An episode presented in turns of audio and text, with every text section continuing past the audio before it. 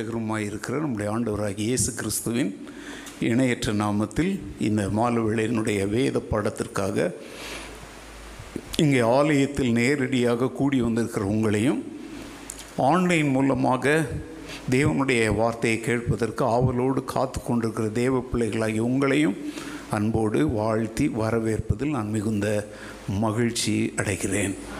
ஹalleluya குறிப்பாக இந்த ஆன்லைனில் செய்திகளை கேட்கிற நீங்கள் கடந்த ஞாயிற்றுக்கிழமை ஆன்லைனில் நீங்கள் செய்திகளை கேட்க முடியாமல் மிகுந்த சிரமத்திற்குள்ளானீர்கள்.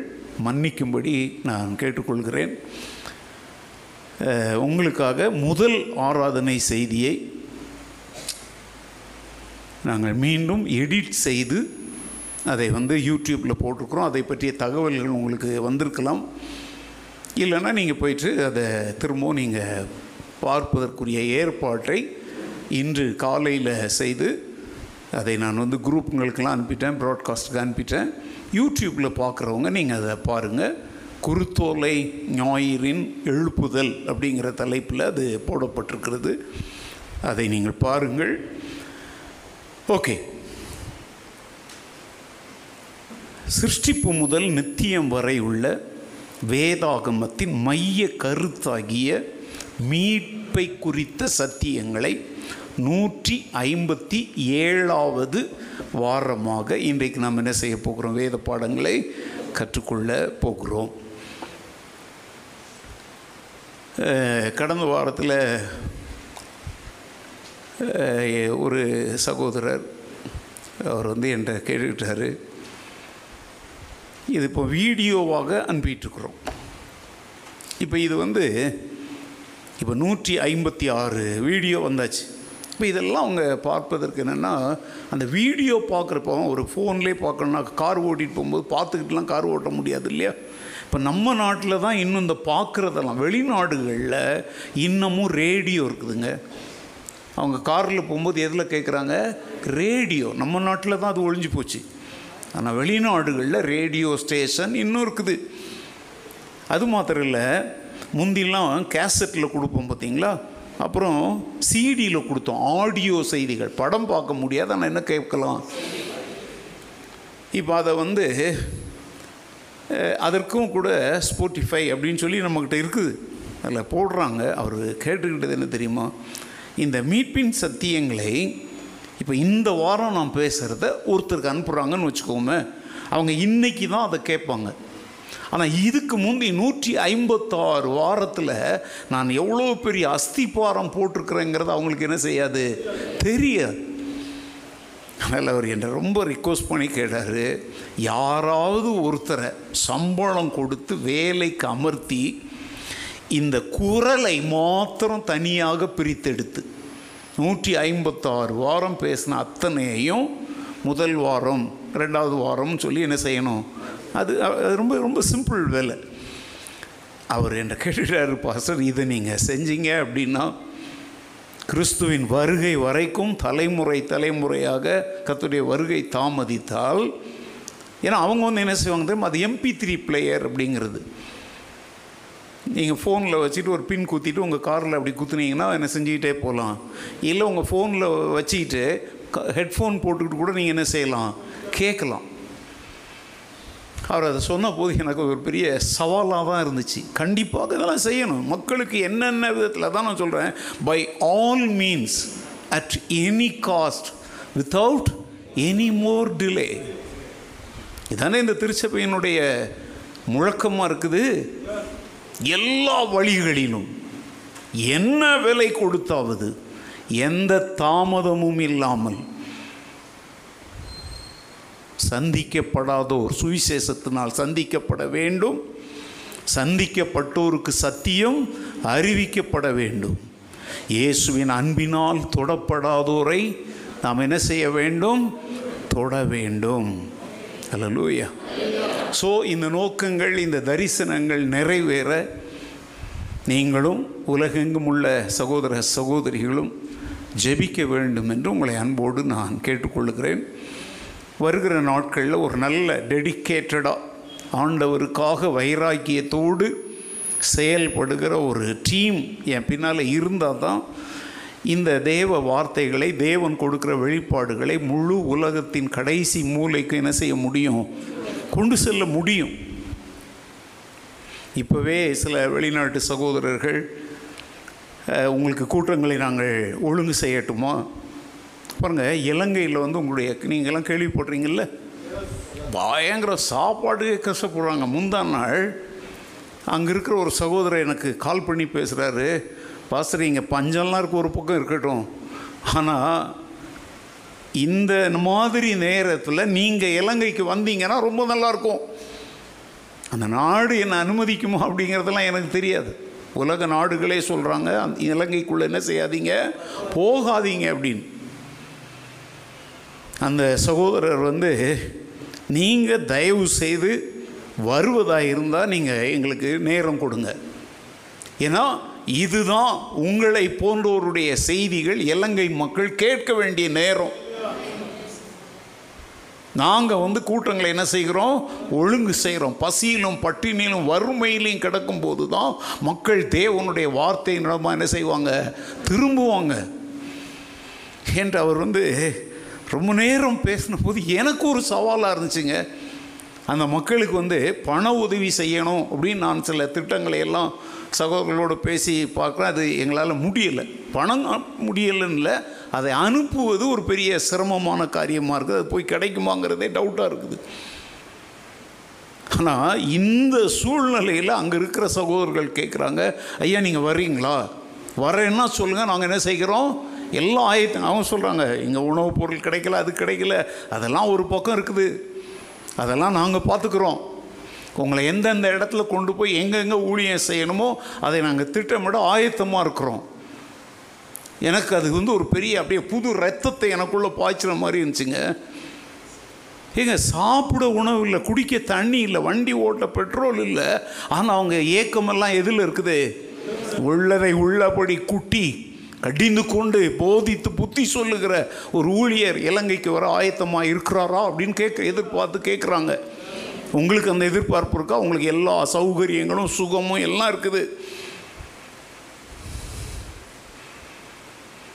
சவாலாக நான் எடுத்துக்கொண்டேங்க. ரொம்ப ஆச்சரியமாக இருந்துச்சு. என்னால் அவர் அவர் பேசின வார்த்தைகளை நம்பவே முடியல.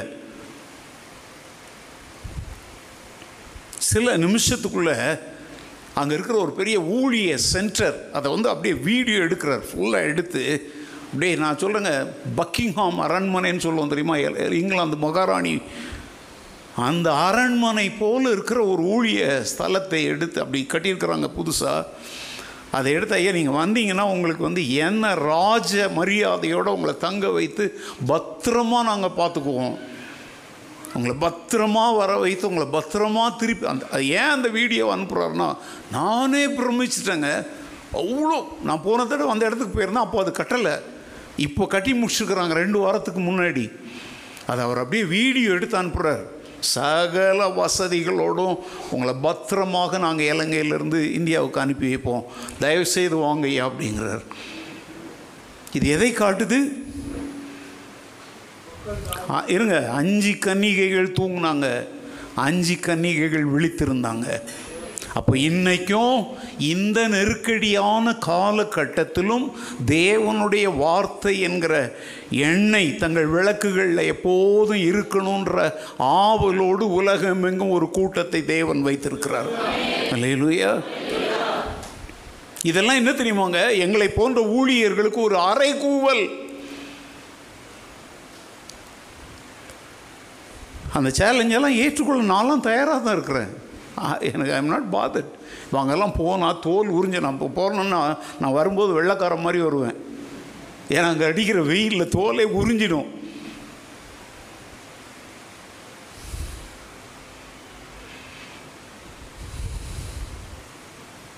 கொஞ்சம் உங்களை நீங்கள் யோசித்து பார்ப்பதற்காக இதை சொல்கிறேன் பல நாடுகள்ல இருந்து கேட்கிற சகோதர சகோதரிகள் நீங்களும் கூட இதை குறித்து யோசித்து பாருங்கள் இலங்கையிலேருந்து இப்போ ஊழியத்துக்கு வரீங்களான்னு ஒருத்தங்க அழைப்பு கொடுக்குறாங்க அப்படின்னா அப்போ உலகத்தினுடைய எல்லா மூலைகளிலும் அவருடைய திருவசனத்திற்கான வாஞ்சையும் தாகமும் உள்ள மான்கள் நீரோடைகளைப் போல வாஞ்சித்து கதறுகிற மக்களை தேவன் வைத்திருக்கிறார்.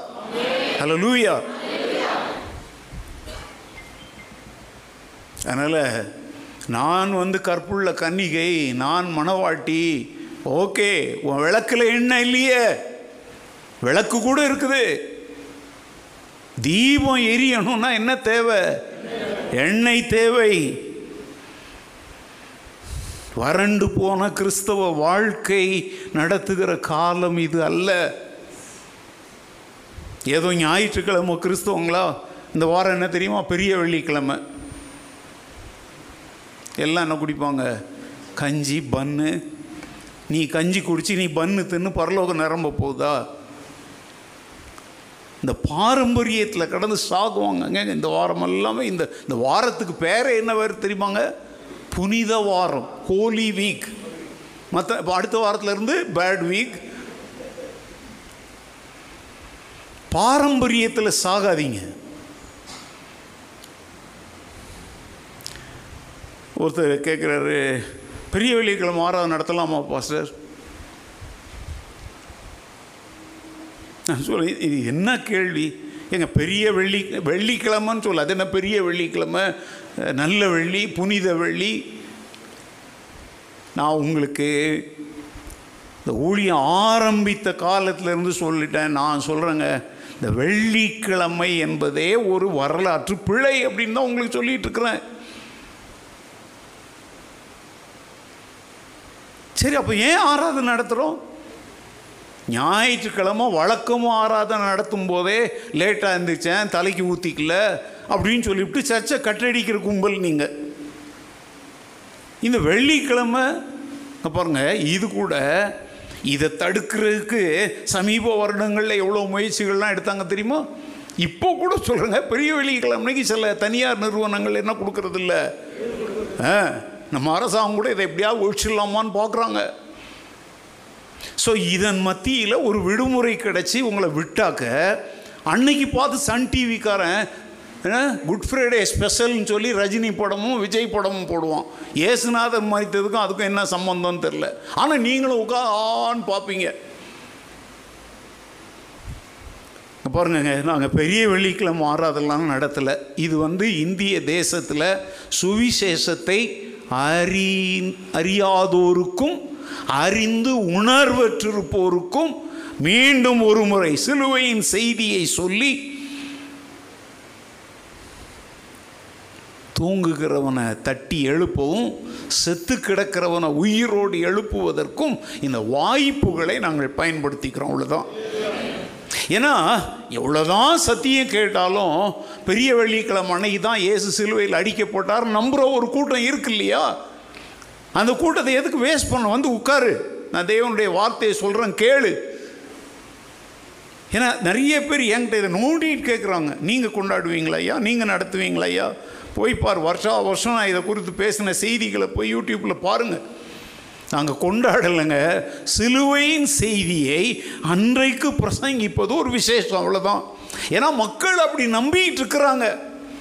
அவங்க மூட நம்பிக்கையை சத்தியத்தின் பக்கம் திருப்புவதற்கு நாங்கள் காலத்தையும் நேரத்தையும் கர்த்தருக்காக என்ன செய்து கொள்ளுகிறோம்? அவ்வளோதாங்க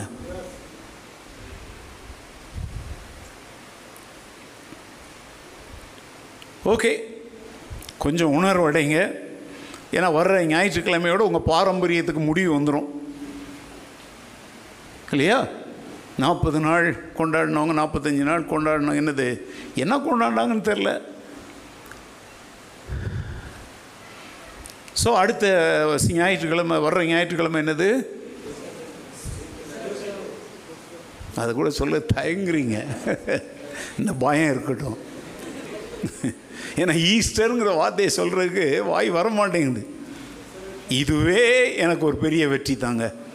இந்த மூடத்தனமான வார்த்தைகளை இப்போ சொல்கிறதுக்கு தயங்குறீங்க பார்த்தீங்களா இதுவே ஒரு வெற்றி தான். ஒரு சொரணையுள்ள இருதயத்தை உண்டாக்கி இருக்கிறேன்னு சந்தோஷப்படுறேன். அடுத்த திங்கட்கிழமையிலிருந்து பழைய குருடி. சாரிங்க இல்லை தயவுசெய்து மன்னிச்சுக்கோங்க. கிறிஸ்துவின் மரணமும் உயிர்த்தெழுதலும் எப்போதும் ஒரு மீட்கப்பட்ட தேவனுடைய பிள்ளைக்குள் அது செயல்பட்டு கொண்டே தான் இருக்குது. இதுக்கு மாத்திரம் விடுதலை அடைஞ்சிட்ட அப்படின்னா நீ மீட்பில் இருந்து வழி விலகி போயிட்டன்னு அர்த்தம். மரணம் உயிர்த்தெழுதல் இந்த ரெண்டும் தான் என்னை கிறிஸ்தவனாக விசுவாசியாக நிலைநிறுத்தி வச்சிருக்குது. நான் பெற்றுக்கொண்ட அற்புதங்கள் அல்ல. எங்கள் அற்புதம் இந்த சரீரத்தில் நடந்துச்சு கத்தர் ஜீவிக்கிறார் என்பதற்கு ஒரு சாட்சி. ஆனால் என் வாழ்க்கையில் நடந்த அற்புதங்களிலேயே மிகப்பெரிய அற்புதம் எது தெரியுமாங்க? கல்வாரி சிலுவையில் அவர் தன் ஜீவனை கொடுத்த பொழுது நான் ஜீவனை பெற்றுக்கொண்டேனே இதை விட பெரிய அற்புதம் ஒன்றுமே இல்லை. இல்லை இல்லையா இந்த ஞாயிற்றுக்கிழமைக்கு முந்தின ஞாயிற்றுக்கிழமை நான் உங்களுக்கு என்ன பிரசங்கம் பண்ணேன்னு யாராவது ஞாபகமாக சொல்ல முடியுமா? ஓகே நீங்கள் உங்கள் உங்கள் உங்கள் உங்கள் ஊமை மாதிரி இருக்கீங்க தெரியுமா? இதுவே எனக்கு வெட்கத்தை உண்டாக்குது. நானே சொல்கிறேன் கிறிஸ்து சிலுவையிலே எவைகளை சுமந்தார்? என்னென்னத்தை சுமந்தார்? அதுக்கு நான் ஒரு வார்த்தை சொல்லி கொடுத்தேன். Divine transaction taken place at cross Yesu சிலுவையில் அங்கே மறித்த பொழுது இங்கே எனக்கு என்னென்ன கிடைச்சது? பணத்தை கொடுத்தா பொருளை தர்ற மாதிரி அவர் ஜீவனை கொடுத்த பொழுது எனக்கு என்னென்ன கிடைச்சிது அப்படிங்கிறத குறித்து ஏழு பாயிண்ட் சொன்னேன் உங்களுக்கு. இந்த ஏழுமே ஒரு நாள் பிரசங்கம் அல்ல. மீட்கப்பட்டவன் ஒரே அடியாக நித்திய மீட்பை அடையும் வரைக்கும் அது நமக்குள்ள அப்போ அப்படியே நிலைத்திருக்க வேண்டும். அதைத்தான் சொல்றார் உங்கள் ரட்சிப்பு நிறைவேற என்ன செய்யுங்க? பிரயாசப்படுங்க.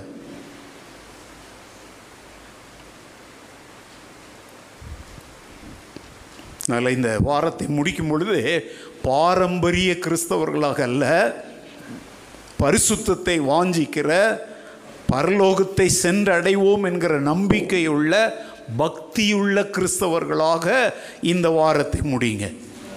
இல்லையா ஞாயிற்றுக்கிழமை வந்து சிலுவை என்னது? குருத்தோலை.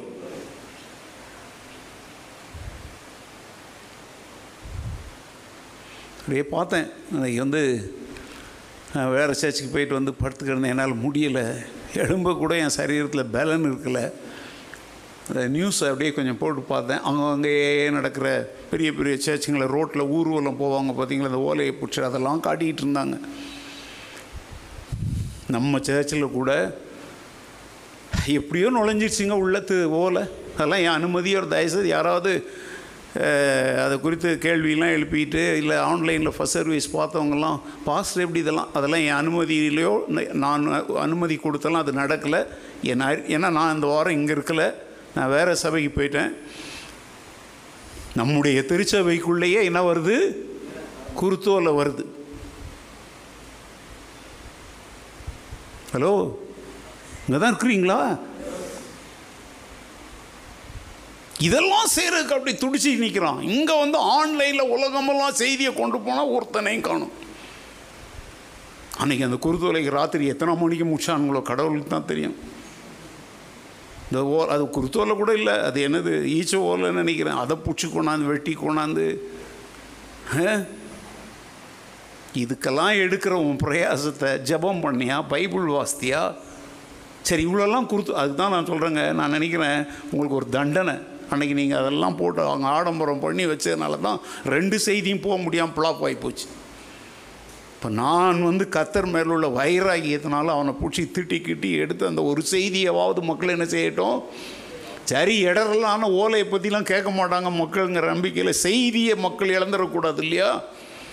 ஏன்னா அந்த ஒரு சின்ன பையன் ரெண்டு சின்ன பசங்க பேசிகிட்டே போகும்போது அப்புறம் அவங்க ஜெபிக்க ஆரம்பிக்கிறாங்க பாஸ்டர் கூப்பிட்றாங்க. அந்த கதை கேட்டிங்களா? கேட்கலையா? அது கூட வந்துடுச்சா ஆ. அது வந்து உங்களுடைய உள்ளத்தில் ஒரு நெருப்பை பற்ற வைக்கலையா? நான் வந்து அதை நேரில் கேட்க முடியலைங்க. நான் வந்து ஆன்லைனில் தான் நான் கேட்டேன்.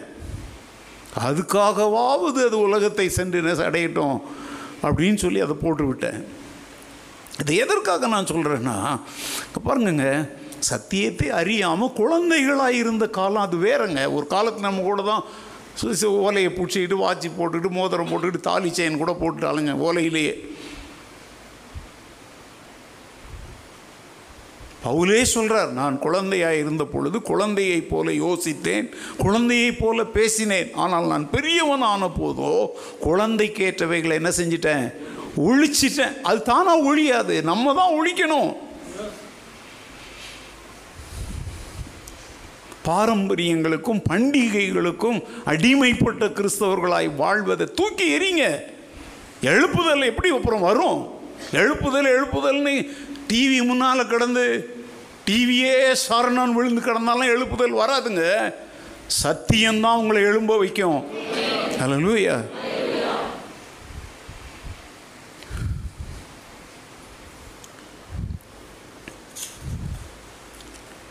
முழுமையான புதிய ஜீவியம் என்கிற தலைப்பில் பல பார்ட்டாக நான் உங்களுக்கு அதை கற்றுக் கொடுத்துட்ருக்குறேன். அதற்குரிய ஆதார வசனங்கள் வந்து எஸ்ஐகேல் முப்பத்தி ஆறாவது அதிகாரம் இருபத்தி ஐந்து முதல் முப்பது வரை உள்ள வசனங்கள். அதில் வந்து ரெண்டு குறிப்புகளை நான் உங்களுக்கு சொல்லியிருக்கேன். ஒன்று புதிய ஜீவியத்திற்கான ஒரு வாக்குத்தத்தம் அங்கே கொடுக்கப்பட்டிருக்குது. அது உள்ள என்னெல்லாம் இருக்குது? ஒரு புதிய வாழ்க்கை முறை எ நியூ லைஃப் ஸ்டைல் ரெண்டு வசனத்தை அடிப்படையாக கொண்ட வாழ்க்கை. மூணு தேவனை ஆராதிப்பதை அடிப்படையாக கொண்ட ஒரு வாழ்க்கை. நாலு தேவனோடு ஆழமான உறவும் தொடர்பும் உள்ள ஒரு வாழ்க்கை. அந்த ஒரு பாயிண்டில் அந்த நாலு குறிப்புகளை சொன்னேன். ரெண்டாவது குறிப்பு என்ன சொன்னேன் அப்படின்னா புதிய நோக்கங்களை பற்றிய வாக்குத்தத்தம். Promises about a new purpose பழைய நோக்கங்களே வேற. ஆனால் மீட்கப்பட்டதற்கப்புறம் இப்படி நோக்கங்களும் என்ன ஆகுது? புதியவைகளாக மாறுகிறது. அதை போன வாரம் உங்களுக்கு நான் ரொம்ப தெளிவாக சொன்னேன். தேவனுடைய கட்டளைகள் பிரமாணங்கள் வசனங்களை கை கொண்டு நடக்கிற ஒரு நோக்கம். அதுதான் நோக்கம். யாத்திராகமம் பத்தொன்பது ஐந்து லூக்கா எட்டு பதினைந்து யாக்கோபு ஒன்று இருபத்தி ரெண்டு ஆகிய வசனங்களை கொண்டு தேவனுடைய வசனத்தின் அடிப்படையிலே நாம் வாழ்வதை இந்த புதிய வாழ்வின் நோக்கமாக என்ன செய்ய வேண்டும்? கொண்டிருக்க வேண்டும். ஓகே மூன்றாவது காரியத்தை சொல்கிறேன் ஒரு புதிய சுதந்திரத்தை பற்றிய வாக்குத்தத்தம். Promise of a new inheritance சுதந்திரம்னா விடுதலை அந்த அர்த்தம் இல்லை. சுதந்திரம்னா நான் பெற்று அனுபவிக்க வேண்டிய ஒரு ஆசீர்வாதம். இப்போ அங்கே எங்கள் அப்பா சொத்து வச்சுட்டு போயிருக்கிறாரு. அதில் எனக்கு ஒரு பங்கு கிடைக்குதுன்னா அதுக்கு பேர் என்ன பேர்? சுதந்திரம். தட் இஸ் மை பார்ட் இங்கே இந்த வசனங்கள்ல ஆண்டவர் அப்படிப்பட்ட ஒரு வாக்குத்தத்தத்தையும் அது உள்ளே வச்சிருக்கிறார். எஸ்ஐகேல் முப்பத்தி ஆறு இருபத்தி எட்டை வாசிங்க அது என்ன வாக்குத்தத்தம்னு பார்க்கலாம். எஸ்ஐகேல் முப்பத்தி ஆறு இருபத்தி எட்டு. உங்கள் பிதாக்களுக்கு நான் கொடுத்த தேசத்திலே நீங்கள் குடியிருப்பீர்கள் நீங்கள் என் ஜனமாய் இருப்பீர்கள் நான் உங்கள் தேவனாய் இருந்து பாருங்க. அங்க சொல்றார் பாருங்க குடியிருப்பீர்கள். எந்த தேசத்தில்? நான் உங்கள் பிதாக்களுக்கு கொடுத்த தேசத்தில் நீங்கள் என்ன செய்வீர்கள்? அப்ப இப்ப எங்க இல்ல. பிதாக்களுக்கு தேவன் கொடுத்த தேசத்தில் அவங்க இல்ல. அடிமைகளா கிடக்குறாங்க. அவங்களுடைய துன்மார்க்க ஜீவியம் தேவனுக்கு முதுகை காட்டி அவருக்கு துரோகம் செய்ததுனாலே அந்நியர்களுக்கு அவங்க இப்போ யாரா கிடக்குறாங்க? தேவனுடைய சுதந்திரமாக கொடுக்கப்பட்ட தேசம் இப்போ அடிமைப்பட்ட தேசமாக கிடக்குது. இப்போ அந்த மக்களை ஆண்டவர் மீட்கும் பொழுது அந்த மீட்பு என்பது நல்லா கவனிங்க. வெறும் மீட்பு மீட்புன்னு சொல்கிறோம் அந்த மீட்புக்குள்ள நிறைய விஷயங்கள் இருக்குங்க. நாம் இழந்து போன நமது ஆதி முற்பிதாக்களின் சுதந்திரத்தையும் ஆண்டவர் நமக்கு மீட்டு தருகிறார். லூயா இழந்து போனதை தேடவும் கெட்டு போனதை ரட்சிக்கவுமே நான் வந்தேன் சொன்னார். பாலும் தேனும் ஓடுகிற தேசத்தை இழந்தாங்க. அது இப்போ அந்நியரால பாழாக்கப்பட்டு கெடுக்கப்பட்டு மண்மேடா கிடக்குது. அங்க திராட்சை தோட்டங்கள் இல்லை. ஆலயம் இல்லை ஆராதனை இல்லை ஆசாரியர்கள் இல்லை. ஆண்டவருங்க ஒரு வாக்குத்தத்தம் கொடுக்கிறார்.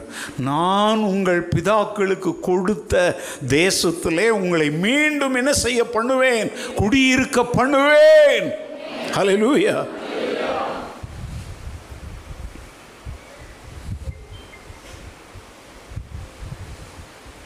நம்முடைய முற்பிதாக்கள் காலம் முதல் தேவன் அவர்களுக்கு என்ன வாக்கு பண்ணாரோ அது அவங்க சாகும்போது சாகலை. அவங்க செத்தாங்க.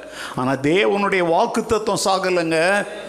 அலையிலூயா நம்மெல்லாம் ஜோமன்னு சொல்கிறோம் ஆபிரகாமின் தேவனே ஈசாக்கின் தேவனே யாக்கோபின் தேவனே அப்படின்லாம் பண்ணுறீங்களே ஆபிரகாம் ஈசாக்கு யாக்கோபுக்கு ஆண்டவர் என்ன வாக்கு தத்தம் பண்ணினாரோ அந்த வாக்கு தத்தங்கள் உயிரோட தான் இருக்குது. அவர்களுடைய தேவன் என்று நாம் அவரை அழைத்தோமானா அவருடைய வார்த்தைகள் இன்றைக்கும் ஜீவனோடு தான் இருக்குது. அல்லேலூயா. அப்போ நம்முடைய முற்பிதாக்களுடைய சுதந்திரத்தை அவர்கள் பெற்று அனுபவித்த ஆசீர்வாதங்களையும் ஆண்டவர் நமக்கு சேர்த்தே வாக்கு பண்ணுகிறார். அல்லேலூயா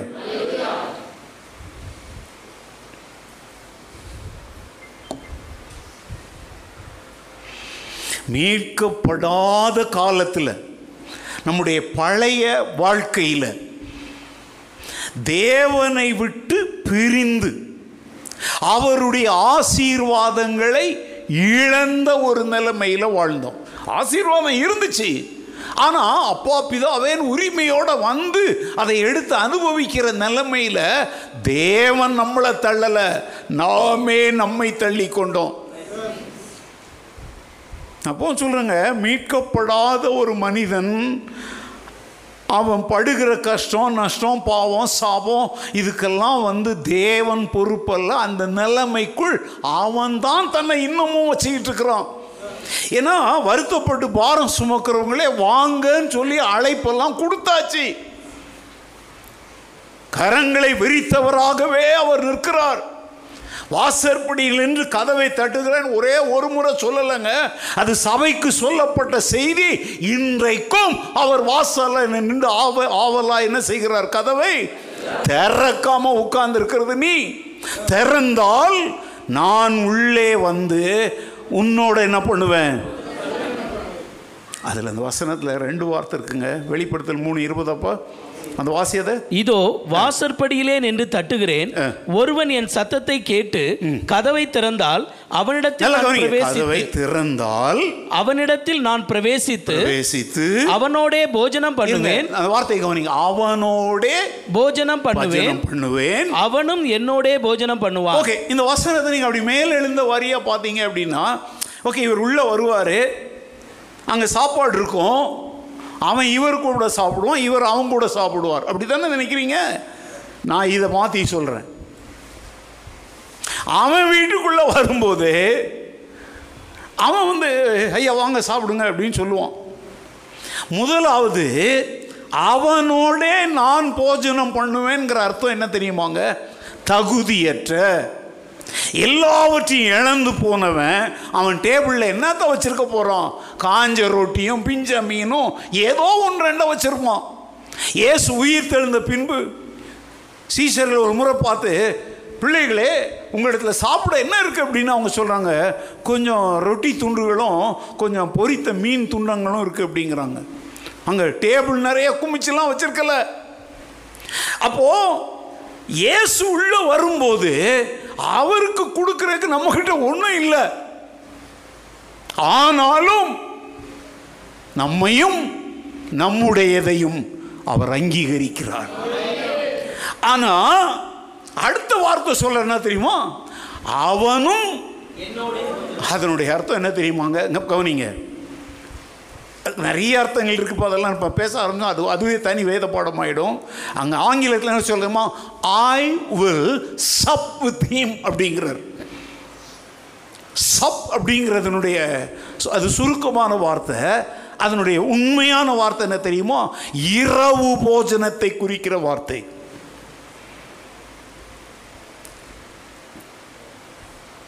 இரவு போஜனத்துக்கு அப்புறம் என்னது? இழைப்பாறுதல் இன்னொரு வார்த்தையில் சொல்லட்டா உள்ள நீ ஏற்றுக்கொள்கிற தெரியுமா? இப்போ இங்கே உள்ள வந்து உன்னை அங்கீகரிக்கிறார் நீ கொடுக்கறத அங்கீகரிக்கிறார். இப்போ அவர் உள்ள விருந்தாளியாக வருகிறார். ஆனால் இங்கே ஓ விருந்தெல்லாம் ஒன்றுமே இல்லைங்கிறதுனால அவர் விருந்து கொடுக்கிறவராய் மாறுகிறார். கஸ்டா வர்றாரு. இப்போ அவர் யாராக மாறுறாரு? ஹோஸ்டா மாறுறாரு. விருந்து உண்பவராக உள்ளே வருகிறார். வந்த பின்பு உன்னுடைய வறுமை உன்னுடைய தரித்திரத்தை மாற்றி உனக்கு அவர் விருந்து படைக்கிறவராய் மாறுகிறார். அவரோடு விருந்து உண்கிற நீ நித்திய இழைப்பாறுதலுக்கு தகுதியுள்ளவனாய் மாறும்படி உன்னை மாற்றுகிறார். அதனால தான் மூல மொழியில் இரவு உணவை குறித்து அங்கே அது பேசுது. ஏன்னா இரவு உணவுக்கு அப்புறம் இழைப்பாறுதல் தான். இப்போ தேவனுடைய பிள்ளைகளுக்கு மீட்கப்பட்ட பின்பு கிறிஸ்துவோடு ஒரு புதிய வாழ்வு கிடைத்த பின்பு அடுத்த நம்பிக்கை என்ன தெரியுமோ? அவரோடு நாம் நித்திய நித்தியமாய் அவருடைய இழைப்பாறுதலில் நம்ம பிரவேசிக்க போகிறோம். அல்லேலூயா.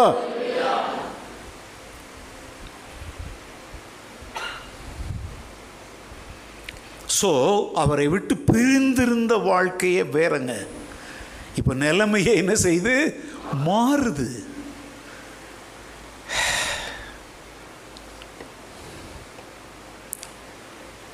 இந்த புதிய சுதந்திரத்தை பற்றி சொல்கிறார் பார்த்தீங்களா அதாவது ஆதி முற்பிதாக்களுக்கு நான் கொடுத்ததை உங்களுக்கு என்ன செய்வேன்? திரும்பவும் தருவேன் அப்படிங்கிறார்.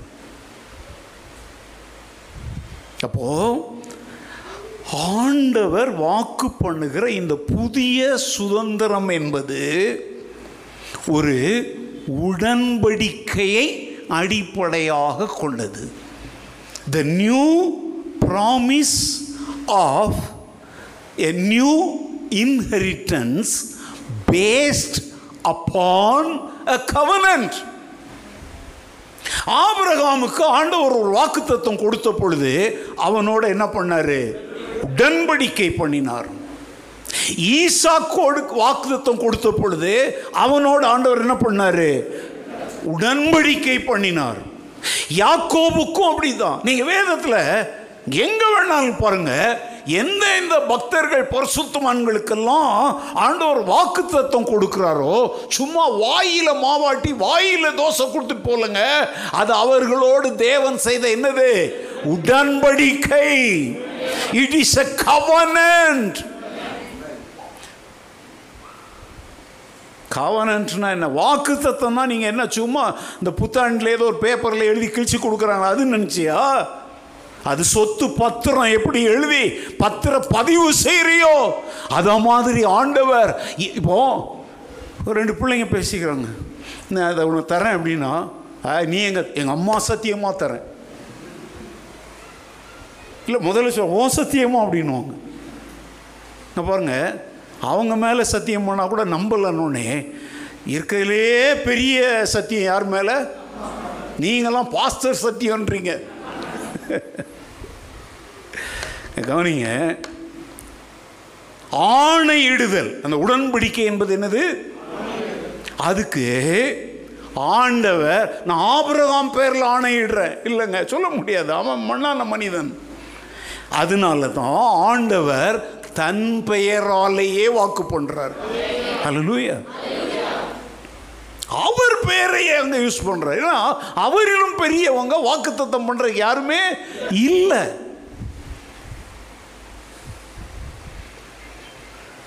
உங்களுக்கு புரிய வைக்கிட்டா? உங்கள் காணிக்க போடுற காசை காட்டு உங்களை மானத்தை வாங்க நான் விரும்பலை. நீங்கள் அதை எடுத்து பாருங்கள் ஒரு ரெண்டு பேருக்கு நான் வாய்ப்பு தரேன் உங்கள் பைபிளுக்குள்ளே அப்படியே வச்சு பாருங்கள் அதில்.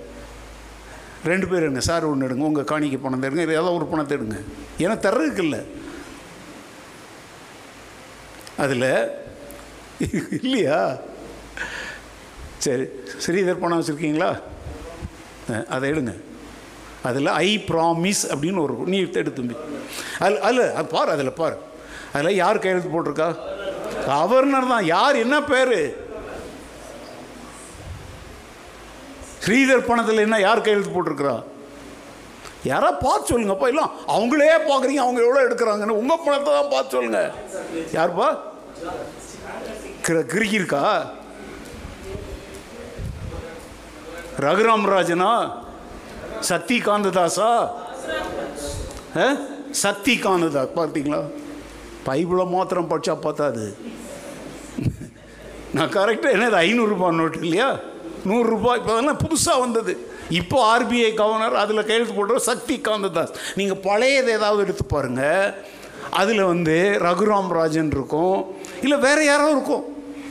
பாருங்கள் ரெண்டு ரூபா நோட்டு நம்ம கையில் வச்சுருக்கோம். ஒரு கவர்னர் இருக்கும்போது அவர் ப்ராமிஸ் பண்ணார் அவர் ரிட்டையர்ட் ஆகி போயிட்டார். அடுத்த கவர் கவர்னர்னால் அந்த ஆர்பிஐ ரிசர்வ் பேங்க் ஆஃப் இந்தியாவுக்கு ஒரு கவர்னர் ஸோ ஒரே நாட்டினுடைய ரூபா நோட்டில் எத்தனையோ கவர்னர் கையெழுத்து போடுறான். அவன் செத்து கூட போயிருப்பான். ஆனால் இது நம்முடைய ரூபாய் நோட்டு. இதில் ஆளுக்கு ஒருத்தர் கையெழுத்து போடலைங்க. ஒரே ஒன்றான மெய் தேவன் ஆகிய கத்தர் கையெழுத்து போட்டிருக்கிறார். அதனால தான் அவர் சொல்றாரு வானமும் பூமியும் ஒளிந்து போகும்பா. என் வார்த்தைகள் என்ன செய்யாது? ஹalleluya நேற்றும் இன்றும் என்றும் மாறாதவர். அதனால தான் இந்த கிளி ஜோசியம் தூக்குற மாதிரிலாம் வாக்கு தத்தங்களை அவ்வளோ கேவலமாக அவ்வளோ அசால்ட்டாக பிடிச்சிட்டலே அதை.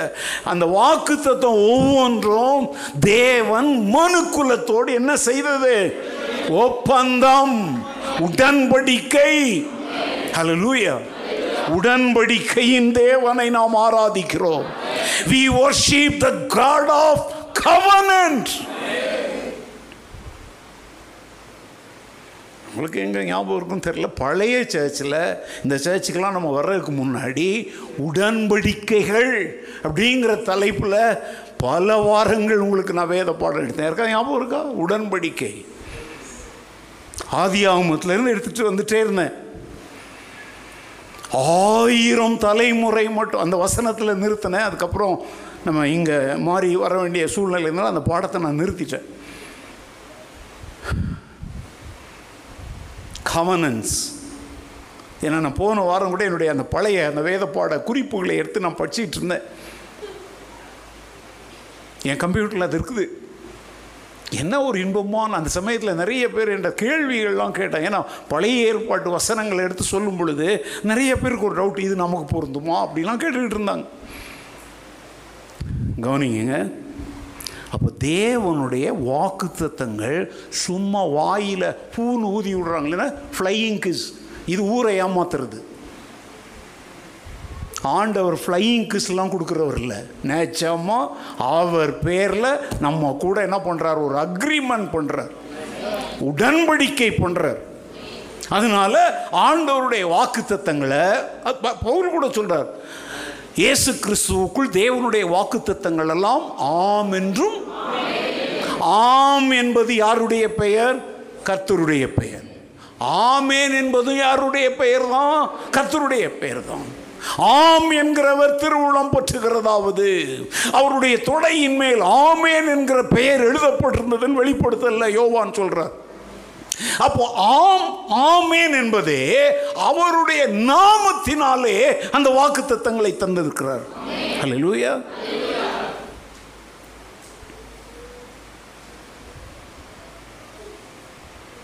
ஸோ அந்த வார்த்தையை மறந்துடாதீங்க. நம்முடைய இந்த புதிய சுதந்திரம் அதாவது நம்முடைய பிதாக்களுக்கு அவர் வாக்குத்தத்தம் பண்ணதை நம்ம பாவத்தினால் இழந்து போனதை நாசம் பண்ணதை சத்துருக்கள் தரை மட்டமாக நிர்மூலமாக்கி போட்டவைகளை மீண்டும் நாம் அனுபவிக்க தருவேன்னு சொல்கிறார் பார்த்தீங்களா இது என்னது ஒரு உடன்படிக்கை.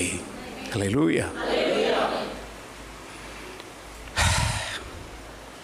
உபாகமும் ஏழாவது அதிகாரம் ஒன்பதாவது வசனம் Deuteronomy chapter seven verse nine ஆகையால் உன் தேவனாகிய கர்த்தரே தேவன் என்றும் தம்மில் அன்பு கூர்ந்து தமது கற்பனைகளை கை கொள்ளுகிறவர்களுக்கு அவர் ஆயிரம் தலைமுறை மட்டும் உடன்படிக்கையையும் தயவையும் காக்கிற உண்மையுள்ள தேவன் என்றும். இந்த வசனம்லாம் இது வரைக்கும் எப்போ வாசித்துருக்கீங்களா வாசிக்கலாம் இப்போ அதை ஒரு அடிக்கோடு போட்டு வச்சுக்கோங்க. என்ன அழகாக சொல்கிறார் பாருங்கள் தம்மிடத்தில் அன்பு கூர்ந்து தமது கற்பனையை கை கொள்ளுகிறவர்களுக்கு ஆயிரம் தலைமுறை மட்டும் உடன்படிக்கையையும் தயவையும் காக்கிற காத்துல பறக்க விடுறவர் இல்லை காக்கிற நிறைவேற்றி முடிக்க அவர் என்ன உள்ளவராக இருக்கிறார் கரங்களை உயர்த்துகிறாமேன்னு சொல்லுங்கள் அல்லேலூயா என்ன முத்து முத்து முத்தா அப்படியே இந்த கோலி அப்படி பளிங்கு தரையில் உருட்டினா எப்படி ஓடும்? அது மாதிரி தேவனுடைய வார்த்தை இருக்குங்க. ஆனால் அங்கே நிபந்தனை என்ன தெரியுமோ? அவரிடத்துல நீ அன்பு கூறணும். அவருடைய கற்பனைகளை நீ என்ன செய்யணும்? அவ்வளோதான் மீட்கப்பட்ட தேவனுடைய மக்களிடத்தில் தேவன் எதிர்பார்ப்பதெல்லாம் என்னிடத்தில் அன்பு கூறு. என் கற்பனைகளின்படி நட. நான் உனக்கு செய்கிற வாக்குத்தத்தமாகி இந்த உடன்படிக்கைகளை ஆயிரம் தலைமுறையானாலும் அது தரையில் விழுந்து போகாம நான் என்ன செய்வேன் அதை? என் உடன்படிக்கையையும் நான் உங்க உங்க மேல வைத்திருக்கிற தயவையும் காற்பதற்கு நான் என்ன உள்ளவராக இருப்பேன்? என்ன அழகா சொல்றாரு பார்த்தீங்களாங்க. எப்படிப்பட்ட தேவனை நாம் பெற்றிருக்கிறோம். அல்லேலூயா எவ்வளவு உயிருள்ள வசனங்கள் இதெல்லாம்? உபாகமம் ஏழு ஒன்பது. நம்ம பைபிளில் தான் இருக்குது.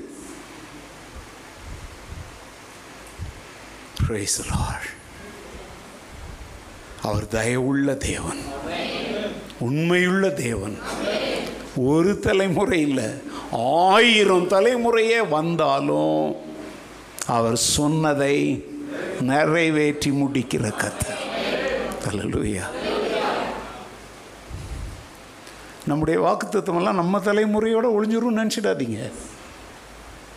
நீ நிறைய பேர் கிறிஸ்தவ வாழ்க்கையில் உயிரற்றவங்களாக வாழ்கிறதுக்கு காரணமே என்ன தெரியுமாங்க? இப்போ என் காலத்தில் என்ன ஏதோ எடுத்துக்கோங்க ஆண்டவரே. எனக்கு பின்னால் என்ன நடக்குதோ அது உங்கள் சித்தம். இல்லை நான்லாம் அப்படி செவிக்க மாட்டேன். நான் சொல்கிறேங்க என் உயிர் இழுத்துட்டு போகிற நேரத்தில் ஜெபிக்கிறதுக்கு ஒரு பலன் இருந்த ஆண்டவரே இந்த ஊழியத்தை துவங்கும் பொழுது நீர் என்ன நோக்கம் தரிசனத்தோடு இதை துவங்க செய்தீரோ அந்த தரிசனம் நான் தான் அப்போ உங்களுக்கு முற்பிதாவாக மாறுறேன். இப்போ நான் மறிச்சிட்டேன் அப்படின்னா நான் உங்களுக்கு யார்? முற்பிதா. இப்போ ஆண்டவர் உங்களுக்கு புதுசாலாம் வாக்குத்தத்தம் பண்ணலை. ஏன்னா நான் எங்கே விட்டனோ அங்கேருந்து நீங்கள் ஓட ஆரம்பிக்கிறீங்க. அதை உதாரணம் சொல்கிறேன் யோசுவாவை ஆண்டவர் அழைக்கும் பொழுது எப்பா நீ பயப்படாத. கலங்காத திகையாத. நான் மோசையோடு கூட இருந்தது போல உன்னோடு இருப்பேன். ஏன்னா யோசுவாவுக்குன்னு புதிய அழைப்பெல்லாம் அவர் கொடுக்கல. மோசே எங்க விட்டாரோ அந்த இடத்துல இருந்து தான் யோசுவா துவங்குகிறார். ஆனா தயங்குகிறார் பிரச்சனைகளை குறித்து. ஆண்டவர் சொல்றாரு இந்த கலக குணமுள்ள மக்களை மோசே வழிநடத்தி வர்றதுக்கு எப்படி நான் கூட இருந்தனோ அதே ஏன்னா அதை யோசுவா பார்த்துருக்கிறாரு நான் உன் கூட இருப்பேன். அல்லேலூயா ஆதி முற்பிதாக்கள் போட்ட எல்லை குறியெல்லாம் யாரும் மாற்றுறதுக்கு உரிமை இல்லைங்க. நீதிமொழிகளை சொல்றார் முற்பிதாக்கள் பூர்வ எல்லைக்குறி என்ன செய்யக்கூடாது? மாற்றக்கூடாது. காலா காலத்தில் நூதனமான வெளிப்பாடுகள். ஆ? இப்படி காலை வச்சா அதுக்கு ஒரு அர்த்தம் இப்படி டான்ஸ் ஆடினா அப்படி ஒரு அர்த்தம். இதெல்லாம் என்னது? பூர்வ பிதாக்களுக்கு ஆண்டவர் கொடுத்த எல்லைக்குறியா? இல்லை! கிருபை உபதேசம்ங்கிற பேரில் ஆட்டம் பாட்டம் என்னென்னவோ போதிக்கிறான் இதெல்லாம் நான் சொல்கிறேங்க நம்முடைய பூர்வ பிதாக்களுக்கு தேவன் கொடுத்த அந்த வாக்கு தத்தங்கள் அல்லவே அல்ல. இந்த இளம் தலைமுறை வேதத்தை அறியாத தலைமுறை. ஏங்க கேப்பை அப்படின்னு சொன்னால் தமிழில் கேப்பைன்னா என்ன தெரியுமா? அங்கே கேழ்வரகு. த- ஊர் நாட்டில் அதை கேப்பைன்னு சொல்லுவாங்க. என்ன சொல்லுவாங்க தெரியுமா? கேப்பையில் நெய் வடியுதுன்னா கேட்குறவனுக்கு மதி எங்கே போச்சுன்னுவாங்க. அப்படின்னா ராகி இருக்கு இல்லையா? கேழ்வரகுல நெய் வடியுதுன்னு ஒருத்தன் சொன்னான் அவன் சொல்லுவான் கேட்குறவனுக்கு தான் அறிவு இருக்கணும். இன்னைக்கு வந்து டபர் டபர் டபர் டபர் அப்படி ஆடுறான் ஒருத்தன். ஆ? போன வாரம் நான் பார்த்தேங்க ஒருத்தனுடைய வீடியோவை. ஒரு காதல் பாட்டை அப்படியே பச்சையா பாடுறோம். பாடிட்டோன்னே அப்படிங்கிறோம். உடனே அங்கெல்லாம் விசில் அடிக்கிறாங்க. நல்லா கவனிச்சுக்கோங்க. கலைகளின் கூட்டம். இவங்கெல்லாம் வாக்குத்தத்தத்தின் பிள்ளைகள் அல்ல. ஈசாக்கு தான் வாக்குத்தத்தத்தின் பிள்ளை. இஸ்மவேல் மாம்சத்தின் பிள்ளை. இன்னைக்கு ஆட்டம் பாட்டம் கொண்டாட்டம் இப்படி ஸ்டெப் போய் அப்படி ஸ்டெப் போய் ஹேர் ஸ்டைல் எப்படி வேணாலும் வச்சுக்கோ. பனியன் போட்டா போடு போடலனா போ. முக்காடு போட்டா போடு போடலனா போ. திறந்து போட்டுட்டு அரை நிர்வாணமா கூட வா. கர்த்தர் கிருமை உள்ளவன் சொல்றவெல்லாம் ஆகாரின் பிள்ளைகள். அவன் வாக்குத்தத்தத்தின் பிள்ளையே இல்லை. ஜாக்கிரதை. சும்மா அப்படியே ஒளி வெள்ளத்தை பாய்ச்சிக்கிட்டு இங்கே புகையெல்லாம் வர வச்சுக்கிட்டு ஆடிக்கிட்டும் பாடிக்கிட்டும் கிட்டார் போட்டுக்கிட்டு பொம்பளை மாதிரி முடி வெள்ளத்தை அதில் ரப்பர் பேண்ட் போட்டுக்கிட்டு அவனையே வீடியோக்காரன் ஃபோக்கஸ் பண்ணுறான் தெரியுமா? இதெல்லாம் முற்பிதாக்களின் வாக்குத்தத்த ஊழியம் அல்ல. அன்னைக்கெல்லாம் அவங்க பயந்து நடுங்கினாங்க. மோசை மலையின் மேலே ஏறி போன பொழுது தேவ மகிமையை பார்த்துட்டு மலைக்கு கிட்ட வர்றதுக்கு எல்லாரும் என்ன செஞ்சாங்க? பயந்து நடுங்குனாங்க. மோசை மலையிலிருந்து இறங்கி வர்றாங்க. அவன் முகத்தை கூட மக்களால் என்ன செய்ய முடியல. இதுதான் பூர்வ பிதாக்களுக்கு தேவன் கொடுத்த வாக்குத்தத்தம். பயம் இருந்துச்சு. பக்தி இருந்துச்சு. நடுங்குனாங்க. பயத்துடனே கத்தரை சேவியுங்கள். நடுக்கத்துடனே. இன்னைக்கு பயம் இருக்கா? நடுக்கம் இருக்குதா? இன்னைக்கு ஒரு சொல்லுவாங்க ஓ அப்போ அது நியாயப்புறம் இல்லை. இந்த பயம் என்பது திருடன் போலீஸை கண்டு ஒளிஞ்சிக்கிறானே அந்த பயம் இல்லை. பிதா எஜமான் அவங்களுக்கு கொடுக்கிற கனம் இருக்குது அந்த பயத்தை தாங்க சொல்கிறார் அதனால தான் அதுக்கு பேர் it is not fear it is reverence மரியாதை கலந்த பயம். இல்லையா இந்த கத்தருக்கு பயப்படுறது கத்தருக்கு பய அப்படி இல்லைங்க. ஐயோ அவர் கத்தர் பெரியவர். அவர் இவ்வளவு பெரியவராக இருந்தோம். எனக்காக இறங்கி வந்தாரே. என்னை போல மாறினாரே. எனக்காக தன் ஜீவனை கொடுத்தாரே. என்னோடு தன்னை அடையாளப்படுத்தி கொண்டு அதைத்தாங்க இந்த வாரம் நீங்கள் சிந்திக்கணும். பெரிய வெள்ளிக்கிழமையின் சிந்தனையே இதுதான். அப்போ அவங்க மேல நமக்கு என்ன வரணும்? மரியாதை. இப்போ நீங்கள் ஆஃபீஸ்க்குள்ளே நிறைய பேர் வர்றதில்ல. அங்கே மூணு சேர் போட்டிருக்குறேன். எல்லாரும் வந்தால் அங்கே பேசுகிறதுக்கு அவங்களுக்கு பால்கனியில் அங்கே சேர்லாம் போட்டு வச்சுருக்குறாங்க. நான் அங்கே வந்து பேசுகிறேன் இப்போ என் எனக்கு ஈக்குவலாக இருக்கிற என்னுடைய நண்பர்கள் தலைவர்கள்லாம் வரும்போது அவங்கள அங்கே போய் கூட்டிகிட்டு போக முடியாது. என் ரூமுக்கு என்ன செய்வேன்? கூப்பிடுவேன். இப்போ சில சமயத்தில் சிலர் உள்ளே வராங்க. அவங்க வந்து அந்த சேரில் உட்காரவே மாட்றாங்க. நான் சொல்ல உட்காருங்க. அப்படின்னு சொன்னால் அப்படி தயங்கி தயங்கி என்ன செய்கிறாங்க உட்கார். ஏன்னா அது வந்து என்னுடைய பர்சனல் ரூம் நான் ஒன்றும் இந்த நாட்டினுடைய ஜனாதிபதி கிடையாது. கத்துடைய ஊழியக்காரன் தான் வேலைக்காரன் தான். ஆனால் என் முன்னாடி இருக்கிற அந்த சேரில் படக்கு படக்குலாம் வந்து யாரும் என்ன செய்கிறதில்ல அவங்க என்ன நினைக்கிறாங்க? இது பாஸ்டருடைய ரூம் இது வந்து ரொம்ப முக்கியமான ஊழியக்காரங்க வந்தால் இப்போது இது வந்து நீங்கள் அந்த சேரில் உட்காந்தா நான் உங்களை சுற்றுவேனா? இப்போ நீங்கள் முறைக்கிறீங்களா? அந்த மாதிரி முறைப்பனா? என்ன செய்வேன்? ஒன்றும் செய்ய மாட்டேன். கரெக்டா அதுக்காக நாளைக்கு அங்கே வந்து காலை தூக்கி வச்சுக்க இன்னைக்கு காலையில் நான் வந்து பார்க்குறேன் ஸ்கூட்ரு நேற்று நிறுத்திட்டு போன ஸ்கூட்டரில் அருமையாக ஒரு கால் தடம் அப்படியே இருக்குங்க. இன்னைக்கு காலையில் இப்போ ஜோசுவாட்ட பிரதர் பாருங்க இதை அப்படின்னு கேட்டு காட்டினேன். பிளாக் ஒயிட் கலர் வண்டி பார்த்தீங்களா அந்த ஸ்கூட்டரில் அந்த சீட்டு மேலே ஏறினாங்களோ மிதிச்சாங்களோ விளையாடாங்களோ தெரிலங்க அப்படியே காலடி தடம் அப்படியே இருக்குது இது எதை காட்டுது? பயம் இல்லை. இல்லையா? இப்போ நான் வந்து ஏன் கவலை என்ன தெரியுமா? அந்த வண்டியில் ஏறி கீழே விழுந்து மண்டையை உடச்சிக்கிட்டா சீட்டில் இருக்கிற ஆட்க துடைச்சிட்டு போயிடலாம். நான் என்ன சொல்கிறேன் நாங்கள் நல்லா கவனிங்க. நம்ம கர்த்தருக்கு பயப்படுகிற பயம் அப்படின்றத நீங்கள் வந்து அடிச்சிடுவார் காலை உடச்சிடுவார். நீங்களாம் நிறைய பேர் அப்படி தாங்க பிரசங்கம் பண்ணுறோம் கர்த்தர் அடிச்சாதான் உனக்கெல்லாம் புத்தி வரும். இப்போ கால் ஒடிஞ்சு கிடக்குறியே. பல முறை கத்த சொன்னார் இப்போ படுக்கையில் கிடக்குறியா? நான் சொல்கிறேன் இது கள்ள உபதேசம். நிறைய பேர் அப்படி தான் சொன்னாங்க ஊழியத்துக்கு வா வான்னு ஆண்டவர் கூப்பிட்டாராம். இவங்க வரமாட்டேன் வரமாட்டேன்னு ஓடினாங்களாம். பல பிஸ்னஸ் ஆரம்பிச்சாங்களாம் எல்லாம் புட்டுக்குச்சான் கடைசி ஆண்டவர் நல்லா அடிச்சா இருப்பாருங்க பத்து ரூபாய்க்கு கூட கையேந்திர நிலவிக்கிறாங்கிற அப்படி பஞ்ச பரதேசி ஆக்கி உன்னை ஊழியத்துக்கு கூப்பிட்ற அளவுக்கு நீ பெரிய விஐபி அப்போ.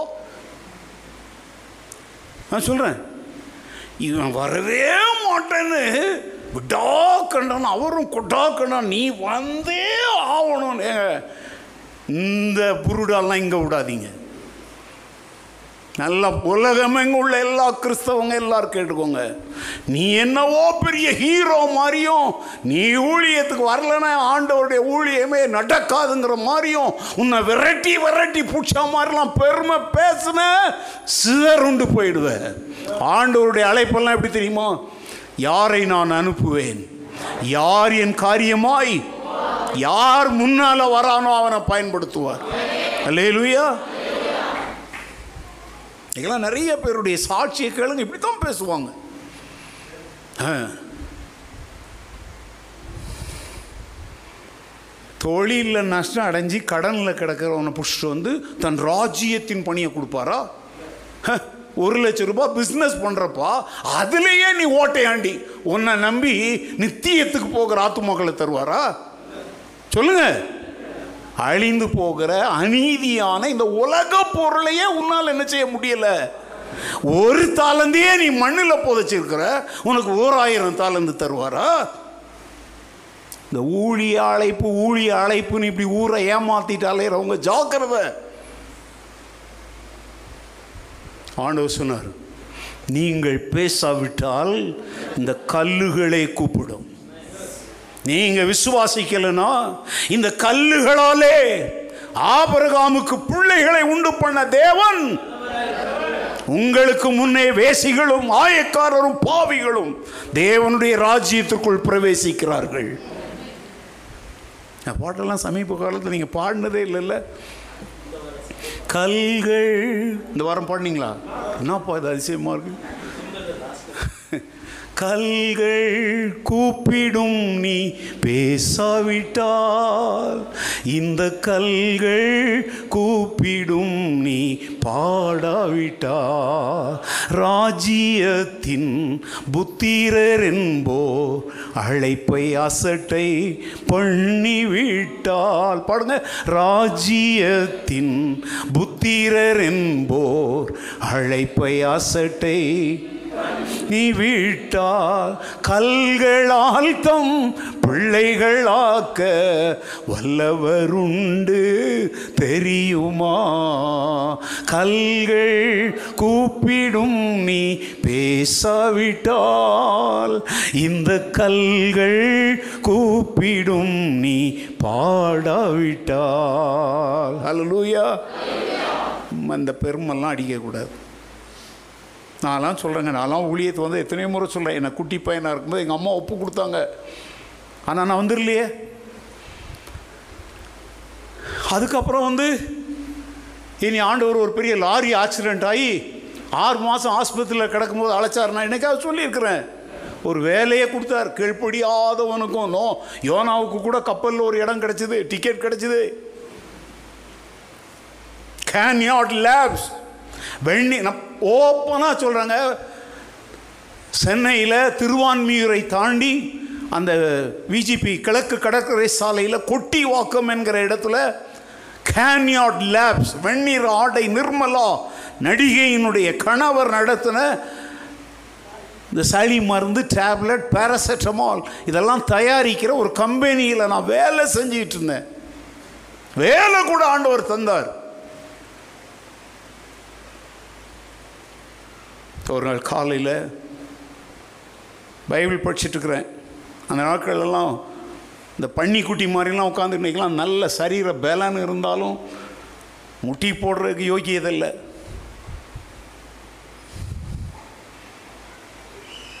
நெட்டு முழங்காலில் நின்று பைபிள் அப்படி நின்று படிக்கிறதா என்னுடைய வழக்கம். அப்படியே வாசித்து இருக்கும்போது குருந்தியர் நிருபத்தை படிச்சுட்டு இருக்கும்போது அன்னைக்கு பார்த்து பயங்கரமான இடி மின்னல் மழை.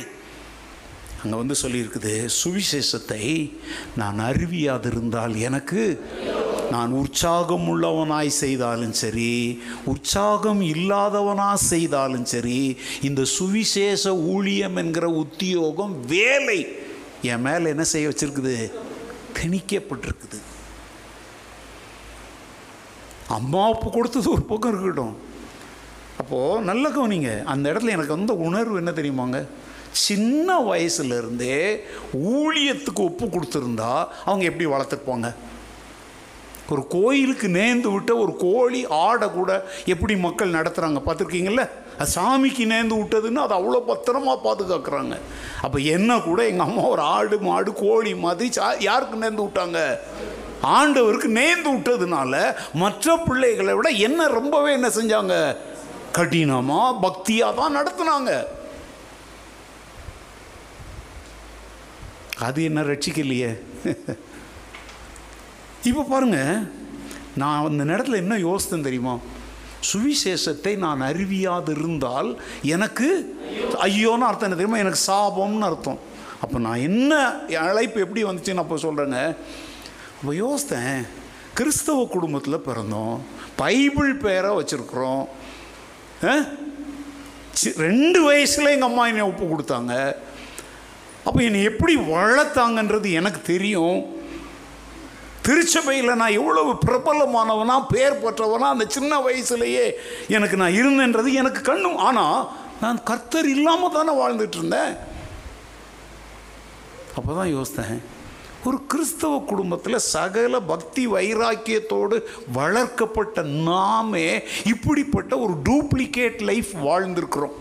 இப்போ தான் ஆண்டவருடைய ரட்சிப்பை கண்டு கொண்டிருக்கிறோம் அப்போது ஏசுனா என்னன்னே தெரியாமல் நான் அந்த நேரத்தில் உங்களை மாதிரி பெரியவங்கள்லாம் என் மனசில் வரலங்க. என் வயதில் உள்ள இளைஞர்கள் என் கண் முன்னாடி வந்தாங்க. இவ்வளவு கண்டிப்பு ஏங்க வசனம் ஒப்பிச்சாதான் சோறு. நிச்சயா விசுவாசம் பிரமாணம். உங்களுக்கு என்னன்னு கூட தெரியாது. அதெல்லாம் ரொம்ப பெருசாக இருக்கும். அதை ஒப்பிக்கலைன்னா சோறு கிடையாது. ஐயோ கொடுமையாக இருக்கும். பைபிள் வாசித்தா கூட மெதுவாலாம் வாசித்தா எங்கள் அம்மா ஒத்துக்கவே மாட்டாங்க. சத்தமா வாசி. அப்போ தான் யோசித்தேன் இவ்வளோ பக்தி வைராக்கியமாய் வளர்க்கப்பட்ட நாமே ரட்சிப்புனா என்னன்னு தெரியாமல் டம்மி பீஸாக நம்ம வாழ்ந்திருக்கிறோமே. அப்போது ஏசுனா என்னன்னே தெரியாத நம்மை போன்ற இளைஞர்களுடைய நிலைமை என்ன ஆகும்? நான் கண்டு கொண்ட இந்த ரட்சிப்பு இல்லாமல் அழிவாங்களே. அப்படின்னு சொல்லிட்டு நல்லா சொல்கிறேங்க என்னையும் அறியாமல் என் கண்கள்லேருந்து கண்ணீர் ஓடிச்சு. நீங்களாம் சொல்கிறப்ப அப்படி ஏசு ரெண்டு காயங்களையும் காட்டிட்டு வந்தார். இந்த இது ஒரு புருடா. இவரை இவரை கூப்பிட்றதுக்கு அப்படி ஆண்டோரே நேராக வந்து நிற்கணும் வெள்ளை ட்ரெஸ் போட்டுக்கிட்டு கீழ்ப்படிஞ்சு வந்தாவா வரலன்னா போனி சும்மா ஆண்டவரெல்லாம் கேவலப்படுத்தாத. வசனம் தாங்க என்கிட்ட பேசுச்சு. வார்த்தையானவர் வார்த்தையின் மூலம் தான் பேசுவார். கீழ்ப்படிஞ்சு வர்றதும் வராததும் யார் இஷ்டம்? ஓ இஷ்டம். என் பைபிளே நனைஞ்சிருச்சுங்க. தனியாக தனியாக நான் ரூமில் தனியாக ரூமில் இருக்கிறாங்க. என் எனக்குன்னு தனியாக ரூம் இருந்துச்சு. அந்த ஒன்று கொ- அந்த பாதி ஒன்பதாவது அதிகாரம் தானே அது? ஆ, நனைஞ்சிருச்சு அப்படியே. முழங்கால் படிட்டு செவி தாண்டவரே எங்கள் அம்மா என்னை ரெண்டு வயசில் ஒப்பு கொடுத்து ஊழிய ஊழியம் ஊழியம் ஊழியம் ஊழியம்னே சொல்லி உப்பு போட்டு என்னை வளர்த்தாங்க. ஆனால் நான் உருப்படாதவனாக மாறினேன். இப்போ சென்னையில் வந்து நாய் மாதிரி அலைஞ்சி ஒரு ஆடு மாடு திங்கிற ஒரு வாழைப்பழ தோல் கூட கிடைக்காம தற்கொலை பண்ணி சாகிற கேவலமான நிலைமைக்கு வந்த என்னை கிருபையாய் நீர் மீட்டு ரட்சித்தீர் ஆண்டவரே. இந்த சுவிசேஷத்தை நான் அறிவியாதிருந்தால் எனக்கு அப்போதாங்க ஆண்டவர் என்கிட்ட பேசினார். பாரு பாருபன் உங்கள் அம்மா ஒப்பு கொடுத்தது ஒரு பக்கம் இருக்கட்டும். அதனால இல்லை நானே உன்னை அழைக்கிறேன் வா. இது நடந்தது காலையில் ஒரு எட்டரை மணி இருக்குங்க. கம்பெனியினுடைய சாவி என் கையில் தான் இருக்குது. கண்ணெல்லாம் தொடச்சிட்டு பக்கத்தில் கொஞ்சம் தூரம் நடந்து போகிற தூரம் தான். இதுலேருந்து அந்த மீன் கடை தூரத்தில் தான் ஃபேக்ட்ரி நான் தான் போய் டெய்லி திறக்கணும். திறந்து எல்லாம் ரெடி பண்ணி ஸோ வேலைக்காரங்களாம் வந்துட்டுருக்காங்க நான் வேகமாக போய் கம்பெனியை திறந்துட்டேன். கன்னியாட் லேப்ஸ் ஆனால் என் உள்ளம் வேலை செய்கிறதுக்கு அங்கே போகலை. எல்லாம் திறந்தேன் எல்லாம் ரெடி பண்ணாங்க. அவங்கவுங்க வேலைகள் ஆரம்பித்தாங்க ஏன் வேலை என்ன தெரியுமாங்க? அந்த அந்த காலத்தில் அப்படியே இந்த பாட்டில் நீங்கள் குடிக்கிறீங்களே சிரப் குடிக்கிறீங்க இல்லையா? அதெல்லாம் அப்படியே வரும். அங்கே வந்து ஒரு மிஷின் வந்து அதை அமுக்கணுன்னே அது சீல் வந்துடும். ஒரு இடம் வரும்போது கண்ணாடி அங்கே வந்து ஒரு பிரகாசமான விளக்கு ஒன்று அங்கே வெளிச்சம் உள்ளே வரும். ஒவ்வொரு பாட்டில் வரும்போதும் அந்த இடத்துல அப்படி கொஞ்சம் நிற்கும் ஒரு சின்ன பெட்டி மாதிரி இருக்கும். நான் இப்படி பார்த்துட்டே இருக்கணும். அது நல்ல வெளிச்சத்தில் அந்த பாட்டில் மேலே அது உழும் பொழுது தலைமுடியோ ஒரு சின்ன துகளோ ஏன்னா மக்கள் குடிக்கிற மருந்து இல்லையா? அதுக்கு பேர் வந்து குவாலிட்டி செக்கிங்னு பேர். என்னுடைய வேலை அது. அப்போ நான் அங்கே ஒரு டேபிள் போட்டு அதில் அதில் வரும். நான் சேர் போட்டு உட்காந்து இப்படியே பார்த்துட்டே இருப்பேன். ஏதோ ஒரு சின்ன அது அது எப்படி சொல்லு அணு. அளவுக்கு அதில் ஏதோ ஒரு அழுக்கோ தூசியோ மு- ஏதோ இருந்துச்சுன்னா அப்படியே அந்த கைட்டு என்ன செய்வோம் அதை அப்படி தள்ளி விட்ட உடனே அந்த பாட்டில் தூரம் போயிடும். அடுத்த பாட்டில் வரும். இதுதான் என் வேலை.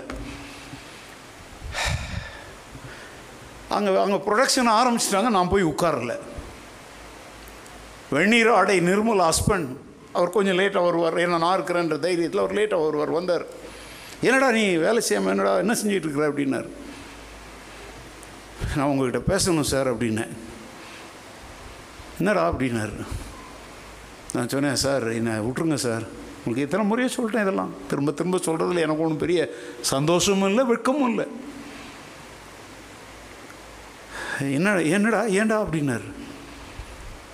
சார் நான் வேலையை விட்டுறேன் சார் அப்படின்னு ஏன்டா நேற்று சாயங்காலம் நல்லா தானடா வீட்டுக்கு போனேன் ராத்திரி உனக்கு என்னடா ஆச்சு? ரொம்ப என் மேலே அன்பாக இருப்பார். வெந்நீர் ஆடை நிர்மலா. என் மேலே அவ்வளோ பாசமாக இருப்பாங்க. மத்தியான சாப்பாடு அவங்க வீட்டு சாப்பாடு முதலாளி நானும் சாப்பிடுவோம். எனக்கும் சேர்த்து தான் அந்த அம்மா சாப்பாடு கொடுப்பாங்க. நான் சொன்னேன் சார் என்னை விட்டுருங்க சார். நான் ஏசுநாதருக்கு ஊழியம் செய்ய போகிறேன் அப்படின்னு. ஏன்டா இயேசுநாதர் வந்து உங்கள்கிட்ட சொன்னாராடா அப்படின்னு. நான் சொன்னேன் ஆமாம் சார் சொன்னார் சார்னோடனே கொஞ்சம் இருங்க, வாங்க. இந்த பயலுக்கு லூஸ் பிடிச்சிச்சு ஏசுநாதர் வந்து இவன்கிட்ட பேசினாரான்னு நக்கல் பண்ணுறாருங்க எல்லாரும் சிரிக்கிறாங்க. நான் சொன்னேன் சார் நிஜமாவே ஏசுநாதர் என்கிட்ட பேசினார் சார். எப்படா பேசினார்னோடனே நான் என் பைபிள் எடுத்து காட்டுறேன். பாருங்கள் சார் என் பைபிள் கூட நனைஞ்சு போயிருக்கு. தூக்கி போயிருக்கிறேன். நான் அன்றைக்கி அழுது கடவுளுக்கு ஒப்பு கொடுத்துருக்கேன் சார். அவங்களுக்கு என்னங்க புரியும் இதெல்லாம்? அவங்களுக்கு புரியுமா? காலையில் ஒன்பதே கால் அல்லது ஒன்பதரை மணிக்கு ஆரம்பித்த போராட்டம். அவர் நான் போய் உட்காந்து வேலையை செய்கிற போட்டணும் அப்படின்னு சொல்கிறார் கொஞ்ச நேரம் ஒரு அரை ஒரு வேலை செஞ்சேன். மனசு சொல்லுது சுவிசேஷத்தை நான் அறிவியாது இருந்தால் எனக்கு ஐயோ என்னோட பயம்லாம் இல்லைங்க. என்னை நான் அந்த இடத்துல வச்சு பார்க்குறேன். ஏன் நானே இப்படி இருந்தால் மற்ற வாலிபர்கள் எப்படி இருப்பாங்க?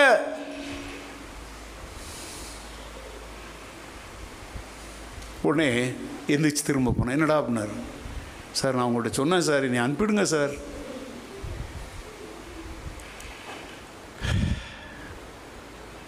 ஏங்க அன்னைக்கு முழுசும் என்னை அவர் வந்து எவ்வளவு பரிகாசம் செய்ய முடியுமோ எவ்வளவு அவமானப்படுத்த முடியுமோ அவ்வளோ பண்ணார். அந்த காலத்தில் ஃபோன் வச்சுருக்கிறவன் பெரிய கோடீஸ்வரன். உடனே அவர் என்ன சொன்னார் மத்தியானம் சாப்பாடு நான் தான் போய் எடுத்துகிட்டு வருவேன். அவங்க கடற்கரையில் அவங்க வீடு இருந்துச்சு. ஃபோன் பண்ணி சொன்னார் இந்த லூசு பயலை அனுப்புகிறேன் நீ கொஞ்சம் புத்தி சொல்லு. யாருக்கு சொல்கிறார் வெந்நீர் ஆடை நிர்மலா அம்மாவுக்கு சொல்கிறார் அவங்க எம்ஜிஆருக்கு ஜோடிங்க அவர் அந்த அம்மா. சாதாரண ஆள் இல்லை. நான் அவனுக்கு எவ்வளோ சொல்கிறேன் போகிறேன் போகிறேன் ஏசுநாதர் என்கிட்ட பேசினாருன்னு லூசு பய சொல்லிக்கிட்டே இருக்கிறான். இப்போ நான் அவனை வீட்டுக்கு அனுப்புகிறேன் நீ சோறு கொடுத்து அனுப்பும்போது அவனுக்கு நல்லா கொடுத்து அனுப்பு அப்படின்னு சொல்கிறார் அங்கே போனால் அந்த அம்மா ரொம்ப சாஃப்டாக பேசுகிறாங்க ஏன்பா என்னடா ஆச்சு உனக்கு? ஐயா உன்னை எவ்வளோ நேசிக்கிறாரா உன்னை பற்றி அவர் பெரிய திட்டங்கள்லாம் வச்சுருக்கிறாரா ஐயா சொல்கிறத கேளுடா. நான் சொன்னேன் இல்லைம்மா ஐயா சொல்கிறத விட ஆண்டவர் சொல்கிறத கேட்கணுமா அவங்களும் அதை ஜோக்காக எடுத்துக்கிறாங்க. ஓகே கதையை நான் சுருக்குறேங்க நேரம் ஆச்சு நீங்கள் எவ்வளோ தான் சொன்னாலும் கதை தான் கேட்பீங்களோ ஒழிய உணர்வடைய மாட்டீங்க. உணர்வடைங்க. நான் நாவல் பேசிகிட்டு இருக்கலைங்க. ஏங்க அஞ்சரை மணிக்கு எழும்பூர்லேருந்து திருநெல்வேலிக்கு ஒரு ட்ரெயின் போகுது. அந்த ட்ரெயினை எப்படியா எனக்கு என்ன செய்யணும்லாம் தெரியும். எங்கே போகணும்? அதெல்லாம் தெரில. போகணும். ஏன்னா எனக்கு முன்னாடியே ரெண்டு அண்ணன் என்ன ஆயிட்டாங்க? ஊழியக்காரங்களாயிட்டாங்க. ரெண்டு பேருமே கன்னியாகுமரி டிஸ்ட்ரிக்டில் ஊழியம் செஞ்சிகிட்ருக்குறாங்க இருக்கிறாங்க. ஒரு அண்ணன் குலசேகரங்கிற இடத்துலையும் இன்னொரு அண்ணன் பள்ளியாடிங்கிற இடத்துலையும் ஊழியம் செஞ்சுட்டு இருக்கிறாங்க. ஒருத்தர் ஈசிஐயில் ஊழியம் செய்கிறார் ஒருத்தர் சச்சாப் காட்டில் ஊழியம் செய்கிறார் நான் நினச்சிக்கிட்டேன் அவங்களாம் அண்ணன்லாம் ஊழியம் செய்கிறாங்க இல்லையா? அப்போ அவங்கக்கிட்ட போனால் நம்மளை ஊழியத்துக்கு என்ன செய்வாங்க? வழி நடத்தி ஆலோசனை தருவாங்க அப்படின்ட்டு நான் என்ன பண்ணேன் இந்த ட்ரெயினை பிடிக்கிறதுல கவனமாக இருக்கிறேன். கடைசி. அவர் என்ன பண்ணார்? ஓகே இந்த போடுறா எனக்கு நல்லா தெரியும். உங்கள் ஏசுநாதன் கூப்பிட நீ திருப்பி வருவ. போன மச்சான் இதே வார்த்தை தான் சொன்னார். திரும்பி வந்தான்னு சொல்லிட்டு திரும்பி வருவடா. பாரு உன்னை குறித்து நான் இப்படி அவர் வந்து என்னை ஒரு ஒரு மெடிக்கல் ரெப்ரசன்டேட்டிவ் அந்த காலத்தில் அதெல்லாம் பெரிய வேலை. இங்கிலீஷ்லாம் கற்றுக் கொடுத்து பல மாநிலங்களுக்கு அனுப்புறது இந்த மருந்துகளை. உன்னை குறித்து நான் அப்படி பெரிய திட்டம் வச்சுருக்கிறேன்டா. அதனால் நீ இன்றைக்கி என் உயிரை எடுக்கிறதுனால உன்னை அனுப்புகிறேன்டா காசு வச்சுக்கோ அப்படின்னு கொடுத்துட்டு அவ்வளோதாங்க காசு கையில் கட்சோனே சிற்று குருவி மாதிரி பறந்து ஒரு தகர பெட்டி தான். அந்த காலத்தில் ட்ரங் பெட்டின்னு சொல்லுவாங்க.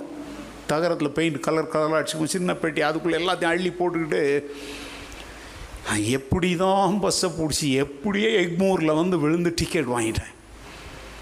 வாங்கி அந்த அதெல்லாம் அன்ரிசர்வ்டு அதில் போய் உட்கார்ந்த உடனே இப்போ என் பரலோக பயணம் அப்போ துவங்குச்சுங்க. ஹலோ இன்னும் ஊழியத்துக்கெல்லாம் வரல. ஊழியம்னா என்னன்னே தெரியாது. ஆனால் அந்த சீட்டில் வந்து நான் அப்படி உட்கார்ந்த உடனே அப்படியே கண்ணில் சில சமயம் அப்படி கண்ணை அமுக்குனா ஸ்டாராக பறக்கும் பார்த்தீங்களா அந்த மாதிரி ஒரு நிலையில் திருநெல்வேலியில் இறங்கி பஸ்ஸு பிடிச்சி பள்ளியாடி முதல்ல ஃபஸ்ட்டு பெரியப்பா இருந்தார் பார்த்தீங்களா மதுரை பெரியப்பா அவர் வீட்டுக்கு போனேன். என்னடா திடீர்னு வந்துட்டுருக்குற? நான் சொன்னானே என்னை ஆண்டவர் ஊழியத்துக்கு அழைச்சிருக்கிறாருன்னு. நான் ஆண்டவருடைய ஊழியம் செய்ய போகிறேன் அவருக்கு ரொம்ப சந்தோஷம். தான் ஏன்னா அவருக்கு தெரியும் எங்கள் அம்மா என்னை ஊழியத்துக்கு ஒப்பு கொடுத்தாங்கன்றது தெரியும். அவர் சரி வா அப்படின்னு சொல்லி ரெண்டு நாள் அவங்க வீட்டில் தங்க வச்சு அவர் சொன்னார் அவர் ரொம்ப கஷ்டப்பட்டு ஊழியம் செய்தவர். அப்போ அவர் சொன்னார் சரி கத்தர் ஒன்று அழைச்சிருப்பார். ஆனால் கூட பாரு நானே கஷ்டத்தில் விசுவாச வாழ்க்கை நாங்கள்லாம் இப்படி இருக்கிறோம்ப்பா. நீ என்ன செய்ய? இன்னொரு அண்ணன் இருக்கிறா பார்த்தீங்களா? மெட்ராஸ் பெரியப்பா இருக்கார் பார்த்தீங்களா? அவர் வந்து பெரிய ஸ்தாபனத்தில் பெரிய தலைமையில் இருக்கிறார்ப்பா. ஆனால் நீ என்ன செய்ய? அவன்கிட்ட போ. அவன் ஒன்று என்ன செய்வான்? சரியாக வழி நடத்துவான். அப்படின்னு சொல்லி பள்ளியாடியிலிருந்து குலசேகரத்துக்கு வந்து குலசேகரம் தான் தமிழ்நாட்டினுடைய கடைசி எல்லை. அதுக்கப்புறம் கேரளா ஆரம்பிக்குது. அங்கே போனேன். அதெல்லாம் உங்களுக்கு ஆயிரம் முறை சொல்லிட்டேன். அவரே சொல்லிட்டார். இல்லையா? அவரே அந்த சாட்சியை சொல்லிட்டார். பர்ஸை தூக்கி வீசி ஆச்சேன் பத்து ரூபாய் எடுத்துகிட்டு போனோம் அப்படின்ட்டு. அவர் வந்து ரூமுக்கு அடைச்சி போட்டு உபவாசர் கத்தர் இன்னொருத்தர் பேசுவார். என்னென்னவோ பண்ணி பார்த்தார். ரெண்டாவது அவர் சொன்ன வார்த்தை என்ன தெரியுமா? ஏற்கனவே நாங்கள் ரெண்டு பேர் ஊழியம் செய்கிறேன்டா அந்த காலத்தில் ஊழியம்னா வயிற்று பிழைப்புக்கு வந்துட்டாங்க. பார் ஒரே வீட்டில் மூணு பேர் பைப்பில் எடுத்துகிட்டு பிழைக்க வந்தாங்கன்னு சொல்லுவாங்கடா. நீ படிக்கிறதா? என் எல்லாருக்கும் எங்கள் வீட்டில் எங்கள் அம்மாவை தவிர ஏன்னா நான் மிலிட்ரி இப்போ கூட நீங்கள் எனக்கு பயம்? என்ன தான் நீங்கள் விஷம் போட்டாலும் பயம் இருக்குல்ல. இல்லையா? கொஞ்சம் திருச்சிக்கு பேசணுன்னே பயம் போயிடுச்சா? ரொம்ப ஸ்ட்ரிக்டாக இருப்பேன் பார்த்தீங்களா அதனால் எங்கள் அண்ணம்மாருக்குலாம் என்னென்னா நான் ஒரு போலீஸ் இன்ஸ்பெக்டராக வரணும்னு அவங்களுக்கு ஆசை. எங்கள் அண்ணன் சொன்னார் போய் படி. திரும்ப படி. பிஎஸ்சி படி. நீ என்னவா வரணும்? ஒரு போலீஸ் இன்ஸ்பெக்டராக வரணும்டா. நான் சொன்னேன் இல்லைண்ணே. கத்தர் என்ன அவர் ஊழியத்துக்கு அழைக்கிறார். அப்போ பார்த்து ஒரு பிஎஸ்என்எல் இப்போ நம்ம பிஎஸ்என்எல்னு சொல்கிறோம்ல அங்கே தமிழ்நாடு தந்தி தொலைபேசி நிறுவனத்தில் வேலை செய்கிற ஒரு ஆஃபீஸர் எங்கள் அண்ணனுக்கு வேண்டியவர் வந்தார் என்ன தம்பியை போட்டு திருட்டு கிடக்குறீங்கன்னா பாருங்கள் சார் பொழைக்க போன இடத்துல நல்ல இடத்துல வேலை செஞ்சு தான் விட்டுவிட்டு நான் ஊழியம் செய்ய போகிறேன்றா சார் எங்கள் ஆசையெல்லாம் நாங்கள் ரெண்டு பேர் ஊழியம் செய்கிறோம் அப்படின்னு அவர் சொன்னார். இவ்வளோ தானே விடுங்க தம்பியை நான் பார்த்துக்கிறேன் அப்படின்னு சொன்னார். தம்பிங்க பார்ப்பா உனக்கு நான் பிஎஸ்என்எல் உங்களுக்கு சொன்னால் தான் புரியும். அந்த நிறுவனத்தில் நான் உனக்கு வேலை வாங்கி தரேன். அதனால் ஒழுங்காக வேலை செஞ்சுட்டு கடவுளுக்கு ஊழியம் செய். நான் சொன்னேன் சார் நானே வேலையை விட்டுட்டு தானே சார் வந்திருக்கிறேன். நான் வேலை இல்லாமல் வரலையே. அவர் கூட என்கிட்ட பேசி பார்த்துட்டு எங்கள் அண்ணனை பார்த்து சொன்னார் சரி தம்பிக்கு ஏதோ உண்மையிலேயே கடவுளுடைய ஏதோ இருக்கு போல இருக்கு அனுப்பிடுங்க அப்படின்னு சொன்னார். அப்போ தான் அவர் வந்து எங்கள் அண்ணியெல்லாம் உட்கார வச்சு நியாயம் தீர்த்து வெள்ளை சிங்காசனை நியாய தீர்ப்பு மாதிரி என்ன பண்ணார். எனக்கு அந்த பணம் கூட தேவைப்படலைங்க. அவர் பர்ஸ் எடுத்து என் மூஞ்சி மேலே ஆச்சு அதில் பணம் இருக்கு எடுத்துகிட்டு ஓடு. அவர் சொன்ன வார்த்தைன்னு தெரியுமா? கத்தர் உன்னை அழைச்சது உண்மையானால் அவரே உனக்கு ஊழியத்திற்குரிய வாசலையும் திறப்பார். அண்ணன் தம்பி ஊழியத்திற்கு வாசல் திறந்தாங்கன்னு நீ ஒரு காலத்திலையும் கத்தருக்காக நிற்கக்கூடாது கத்தரே உன்னை நடத்துவார்னு. அந்த அண்ணனை நல்லா கவனிச்சுக்கோங்க நான் மீண்டும் அவர் என்னை எப்போ ஏற்றுக்கொண்டார் தெரியுமா? நான் அந்தமானில் மிஷினரியாக மாறி அவங்க திருச்சபையில் போய் மிஷினரி பணித்தள தரிசன கூட்டம் மூணு நாள் கன்வென்ஷன் நடத்துறதுக்காக என்ன அவங்க சபையில் கூப்பிட்டுருந்தாங்க. அவர் மூணு நாளும் என்கிட்ட என்ன சொன்னார் தெரியுமா? அங்கே பாரு நீ யாருங்கிறத மாத்திரம் யாருக்கும் சொல்லிடாத. என் தம்பின்னு என்ன செஞ்சிடாத? சொல்லிடாத அப்படின்னு சொல்லிட்டார். மூணு நாளும் நான் ஒரு பிரசிங்கர் அவர் சபை போதகர் அப்படி தான் மக்கள் நினச்சிருந்தாங்க. மூணு ரெண்டு நாள் கூட்டத்தில் நான் பிரசங்க மூணாவது நாள் கூட்டம் முடிவு நாளில் அந்த வந்திருக்கிற பிரசங்கியாரை கொஞ்சம் இது பண்ணுவாங்க இல்லையா வரவேற்பு அதெல்லாம் பண்ணுவோம் அது மாதிரி அவர் ஒரு கதை சொன்னாருங்க. நானும் உட்காந்து கேட்டுக்கிட்டு இருக்கிறேன். ஒரு ஊரில் ஒரு ஏழை தாய் இருந்தாங்க. கணவன் இறந்துட்டாரு. அவங்களுக்கு இத்தனை பிள்ளைங்க. அவர் சொல்லிகிட்டே வரும்போது இது நம்ம வீட்டு கதை மாதிரியே இருக்குது அப்படின்னு நான் நினச்சிட்டு இருக்கிறேன். அப்படியே சொல்லிட்டு இருந்தார் கடைசியாக ஒரு பையன் பிறந்தான். அந்த பையனை அவங்க அம்மா அவன் சின்ன பையனாக இருக்கும்போது கடவுளுடைய ஊழியத்துக்கு ஒப்பு கொடுத்துட்டாங்க. ஆனால் அவன் உருப்படாதவனா ஊரை விட்டு ஓடி போயிட்டான். இதே சென்னை பட்டணத்தில் அவன் இப்போ தான் தெரியுது ஓஹோ நம்மளை தான் சொல்கிறாரா அப்படின்னு சொல்லிட்டுங்க பாருங்கங்க. அப்படியே சொல்லிகிட்டே வரும்பொழுது நான் ஒரு இடத்துல நண்பர்களால் கைவிடப்பட்டு எல்லாத்தையும் இழந்து வெறும் பைபிள் தவிர என் சர்டிஃபிகேட் தவிர மற்ற எல்லாத்தையும் தூக்கி போயிட்டாங்க. லாண்ட்ரின்னு சொல்லுவாங்க தெரியுமா? துணி வெளுக்கிற அந்த அந்த கடையில் கொடுத்துருந்த பேண்ட் ஷர்ட்டை கூட வாங்கிட்டு போயிட்டாங்கங்க. போட்டிருந்த பேண்ட் ஷர்ட்டோடு நிற்கிறேன் இதெல்லாம் அவர் சொல்கிறார் அப்படின்னுன்னா அதுக்கப்புறம் ஏதோ ஒரு கம்பெனியில் போய் வேலை சேர்ந்தான் அப்புறம் கத்தர் அழைத்தார். அப்புறம் அவங்களுடைய அண்ணன்மார் வந்து ஊழியம் செய்தாங்க. அவங்கக்கிட்ட போய் கத்தர் இப்படின்னு அவர் நடந்ததெல்லாம் சொல்கிறாரு அவங்க அண்ணன் என்ன பண்ணாருன்ட்டு சொல்கிறார் பர்ஸை தூக்கி அவன் மேலே அடிச்சு எவ்வளோ காசு வேணுமோ எடுத்துகிட்டு என் வீட்டை காலி பண்ணுன்னு சொல்லிட்டாரு. அவன் அந்த ராத்திரியில் பத்தே பத்து ரூபாயை தூக்கிட்டு அந்த பையன் வீ வீட்டை விட்டு வெளியே போயிட்டான். அப்படின்னு சொல்லிட்டு பல வருஷங்கள் உருண்டோயிடுச்சுங்க அவன் எங்கே போனானோ அவங்க அண்ணன் எங்கே போனாங்களோ ரெண்டு பேருக்கும் என்ன இல்லை? ஆட்கள்லாம் அப்படியே எங்கள் கதைன்னு அவங்களுக்கு தெரியாதுல்ல. ரொம்ப கதை கேட்குறதால தான் விசுவாசிங்க கில்லாடிங்களாச்சே. அப்படியே சிலர்லாம் கண்ணை தொடச்சிக்கிறாங்க.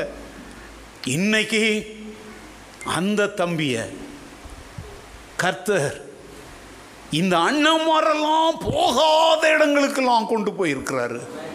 காடு மலை ஆதிவாசிகள் நிர்வாணிகள் மலை பாம்புகள் பசி பட்டினி பாறை என்று அலைந்து திரிந்து இயேசுவுக்காக ஒரு மிஷினரியாக அந்த தம்பி இருக்கிறோம் அப்படின்னு மக்கள்லாம் கை தட்டுறாங்க. நானும் சும்மா ட்ராமாவுக்கு கை தட்டிக்கிட்டேன். இது அவர் சொல்லும் பொழுதே அவர் கண்ணில் அப்படி எங்கள் அண்ணனை தெரியல அவர் அழுதானா எப்படி என்ன? அவர் அழுதாருன்னா பயங்கரமாக அழுவார்ல அவர் பேசும்போதே அழுகிற மாதிரி தானே பேசுவார். அப்படி சொல்லிட்டு கத்தருடைய அழைப்புனா என்னன்னு தெரிஞ்சுக்கோங்க.